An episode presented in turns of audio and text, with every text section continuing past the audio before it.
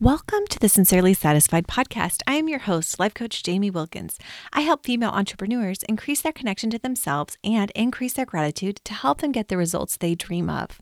This month, the topic I chose is creativity, and it's something I've talked about in my podcast before. So I went back and listened to this episode, and it is almost two years old maybe two years old. It's just about two years old. And hey, it's pretty dang good. I gave some good advice about creativity. I'm excited for you to listen to it. And also, I'm really excited for the interviews that I've already done with the creative business owner, entrepreneur women. So enjoy this episode. Be grateful, stay authentic. Today, I am talking about creativity. One thing I've heard many, many people say is that they are not creative. That sentence makes me cringe. Elizabeth Gilbert, who wrote an excellent book about creativity and hosts a podcast about creativity as well, both are named Big Magic, and I totally recommend them. She said, Are you considering becoming a creative person? Too late, you already are one. To even call somebody a creative person is almost laughably redundant. Creativity is the hallmark of our species we have the senses for it. We have the curiosity for it. We have the opposable thumbs for it. We have the rhythm for it. We have the language and the excitement and the innate connection to divinity for it. I really like that the innate connection to divinity for it. So now that it's settled that we're all creative, let's continue on. Creativity is a subject that has really interested me in the last few years. Maybe because I was so tapped into what I thought creativity was, and suddenly I felt like that creativity dried up. In 2011, I started reading crafting blogs. I thought I wanted to be a craft blogger as well, but I didn't think I could possibly keep up with a blog that needed to be updated multiple times a week with new crafts each time. I recruited my three sisters and mom to create and write in the blog as well. We each had our own day to post crafts that we had made. We had challenges amongst ourselves and themed weeks. One sister and I really focused on promoting the blog. I would spend a few hours each day on promotion. I had two main goals for the blog one, a project with my sisters and mom for fun, and two, becoming such a popular blog that we would make money. Sometimes it felt like those two goals actually weren't connected at all. And I focused so much about becoming a popular blog that it no longer became fun. After putting a lot of time and effort into the blog for three years, I was burnt out, both creative, creatively um, and in the time I wanted to spend on the blog. We had reached a following of 500, but we couldn't seem to get beyond that. Pinterest had exploded during this time frame, and I played the comparison game relentlessly. Most of the time, I felt my crafts fell short of others. Even if I thought I had made something really cool and really well, then I felt like my photos weren't up to snuff. The last straw for me was when I made chocolate dipped peeps on skewers before Easter. Now, this was my idea, but I don't like peeps, and dipping them in chocolate didn't make them taste any better. I felt like I was just doing this for the blog. It no longer felt authentic. I didn't think I had any more original ideas, and I felt totally discouraged. After that, my posting in the blog was inconsistent. There were times when I posted things that I made that I really loved, but I no longer felt the same energy and enthusiasm I had when I began. My creative interests have always been varied. As a kid, I loved to craft and sew with my mom, although most of the sewing projects ended up with me losing interest and my mom finishing the project.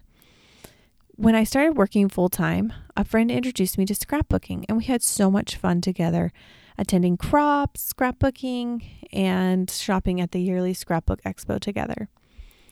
After scrapbooking, I got into jewelry making, watercolors, hand lettering, card making, party planning, baking, and sending weird things in the mail.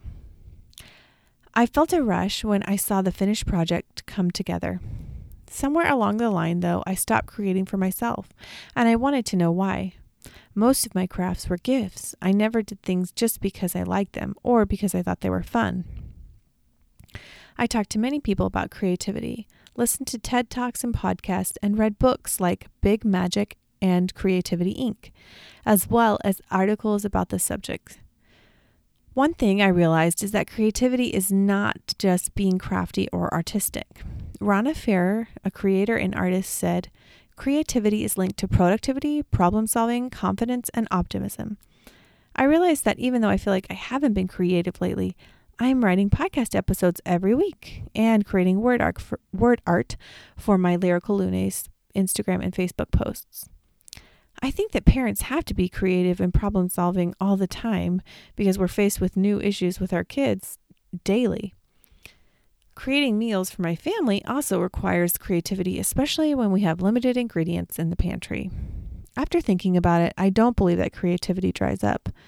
It's been a fear of mine in starting this podcast. What happens if I run out of things to say? But I keep thinking thoughts and things keep happening to me, which provides things for me to talk about.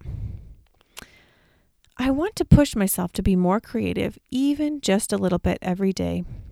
I came up with four parts to my creativity dare to help me exercise my creative muscles. I'm inviting you to join me. Take on one or all of these dares, but just be creative. The first one is to practice. My dad told me about some small woodworking projects he has made. He practiced the skills he'd need for these projects before starting um, what would be the finished product. As a gift for my sister, he cut four pieces of wood in the shape of North Carolina. This is where we're from. Then he practiced different methods for staining them. Then he transferred the um, image of the North Carolina state flag onto the shapes. He showed me the different shapes and levels of success he had had in transferring the colors, etc. He thoroughly enjoyed the process of practicing and felt this was a good use of his time. Contrast that to me. I usually don't leave enough time to have a practice run for projects that I'm giving because they're a gift or a card. I get frustrated when I haven't had time to practice and the final product is not turning out the way I envisioned.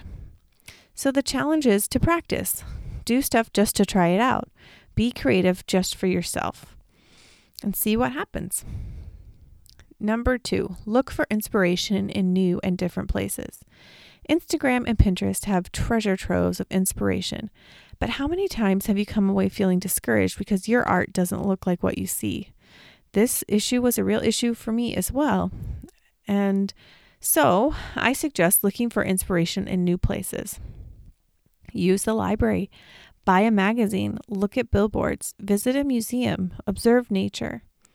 Take it a step further and do any of those things, but don't look in your area. For example, if you're interested in hand lettering, look at sculptures.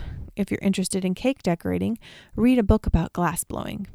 You'll find that once you start really looking, inspiration comes from everywhere. Number three, record your process and progress. When you practice your art, like I said in number one, write down what you tried and what your results were.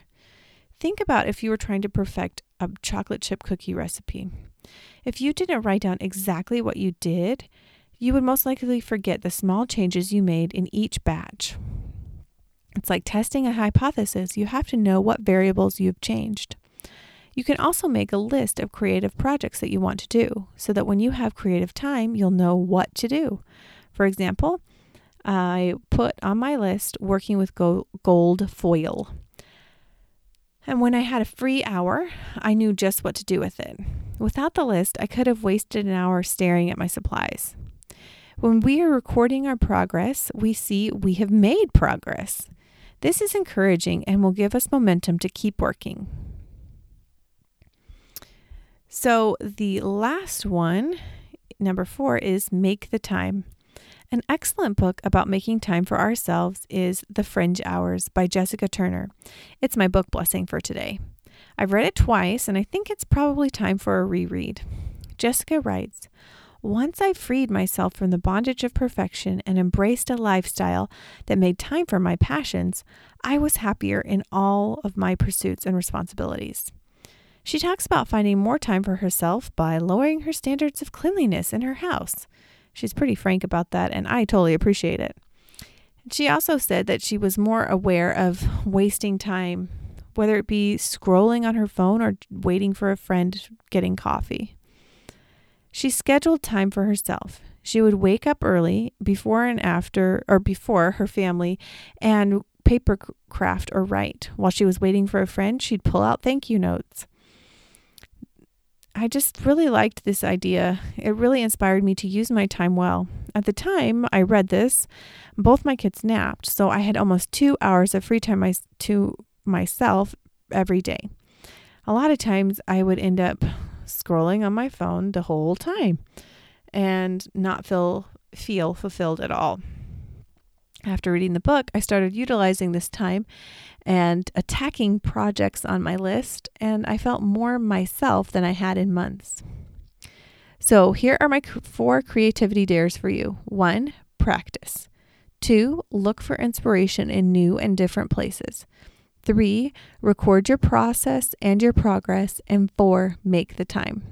I want to hear about your process and your progress and what you've made. Please tag me on Instagram if you join this challenge. Use the has- hashtag creativitydare. I can't wait to see what everyone does. I will be posting what I'm doing as well. So I'm on Instagram, Facebook, and Twitter under Sincerely Satisfied.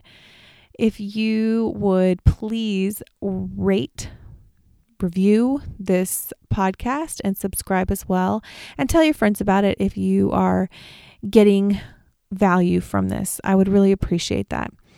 Um, you can email me at sincerelysatisfied at gmail.com and you can find my website at sincerelysatisfied.com. Thanks so much for listening. We'll see you next week.